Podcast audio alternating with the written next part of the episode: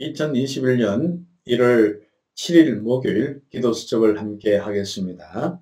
제목은 세상을 바꾸는 근본 현장이고요. 말씀은 사도행전 1장 1절, 3절, 8절 말씀입니다.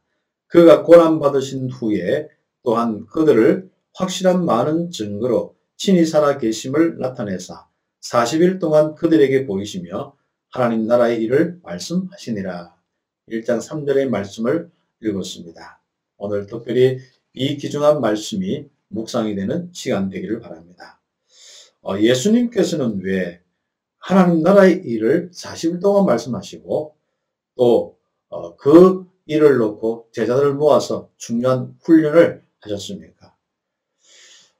십자에 돌아가시고 우리의 인생의 모든 문제를 해결하신 주님께서 부활하셔서 제자들에게 40일 동안 하나님 나라의 일을 설명하고 가르쳤다고 말씀하셨습니다.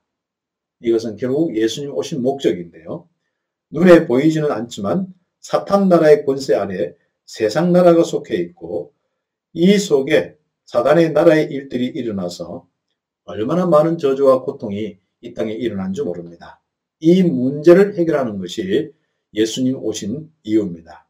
그래서 온갖 저주와 재앙으로 고통받고 있는 이 문제가 영적 문제이기 때문에 하나님 떠나 문제, 죄 사단의 문제이기 때문에 이를 통하여서 육신과 정신과 모든 수많은 이런 문제가 일어났기 때문에 우리는 바로 이 흑암의 나라에서 정말 하나님의 나라가 일어나도록 전도자의 삶을 살아야 됩니다.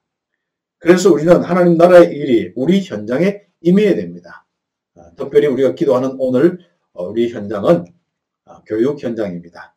학교 현장이죠. 이 삼천 나라 특별히 학교 현장에 이 복음의 문이 열리도록 기도하는 은혜가 있어야겠습니다. 세상을 바꾸는 근본 현장이 학교 현장인데 결국은 세상의 모든 부분이 학교 현장의 교육을 통해서 일어납니다. 그래서 세상을 바꾸는 아주 중요한 이 현장, 학교 현장이 근본 현장인 것입니다. 올 어, 특별히 오늘 기중한 전도자들이 어, 놓고 기도할 때 교육 어, 성교를 놓고 기도할 때 세계 교사 성교국을 놓고 기도해 주시길 바랍니다. 그래서 교사 성교국은 초동과 중동으로 나눠져 있고 그리고 또 함께 원내수되면서 어, 많은 사역을 감당하고 각 지부 조직과 그리고 Remnant를 놓고 캠프들, 드림 캠프와 미래 캠프를 하고 있고 예비 교사들을 계속 이렇게 세우는 디모데 교사 어, 이 귀중한 모임도 하고 있습니다. 그리고 우리 귀중한 선생님들이 Remnant와 우리 학교 현장에 많은 교사를 살릴 수 있도록 기도하면서 인도받고 있습니다. 그래서 우리 선생님들이 여러 가지 업무와 또 가르치는 일과 교육 제도의 많은 어려움 속에 또 학폭 문제나 또 학부모 문제나 많은 부분 속에 우리 스님들이 이중 삼중의 고통을 당하고 있지만 복음 가지고 이겨나갈 거 아니라 전도 운동하고 있습니다. 더 기도하신다면 더 힘이 되어지고 문이 열릴 것이고 특별히 우리 모든 전도자들의 주변에는 학교 현장에 전도 운동을 통해서 교사를 살리는 일들이 일어나도록 기도하면서 묵상하시면 좋겠습니다. 오늘 서론 우리 함께 어, 보면은 어, 절대로 어, 세상 사람들이 어, 말해주지 않는 이 귀중한 이 부분이 성경에만 기록되어 있습니다. 바로 세 가지 나라가 있죠.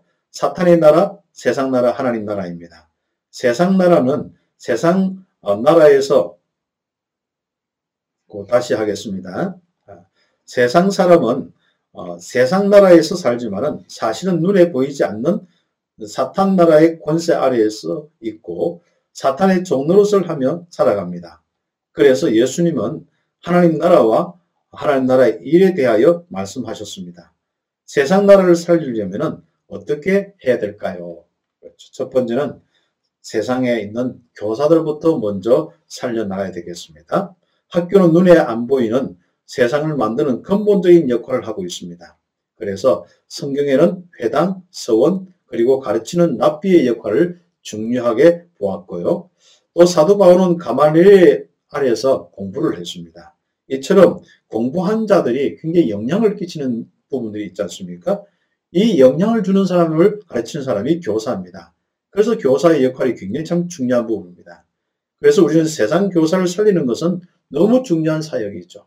오늘 여러분이 먼저 그 응답받으면서 인도받는 시간을 가졌으면 좋겠습니다. 그러면 두 번째 우리가 묵상할 부분들은 이 세상 교사의 어려움을 치료해 줘야 됩니다.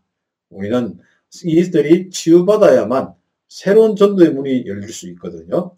세상에 있는 교사들은 어려울 수밖에 없습니다. 물질 문제, 뭐 진짜 많은 사람들은 경제 부분에 이런 부분에 그 사람들은 관심을 가지는데 교사들은 실제적으로 어, 이 월급만 가지고 살아나가면서 전도 선교해야 되겠거든요. 그리고 이제 교사들은 제한된 부분 속에서 어, 많은 일들을 감당하다 보니까 어렵습니다. 특히 또 진보와 또 여러 가지 또 어, 보수와 또 이런 이런 여러 가지 또 지식과 이 모든 부분 속에 이 사상과 정치 이런 것들이 많이 들어왔기 때문에 참 힘듭니다. 어, 그래서 이들을 살려내는 것이 하나님 나라의 백성의 사명이고 교사 한 명이 살아나면은 세상 전체를 살리는 역사가 있습니다.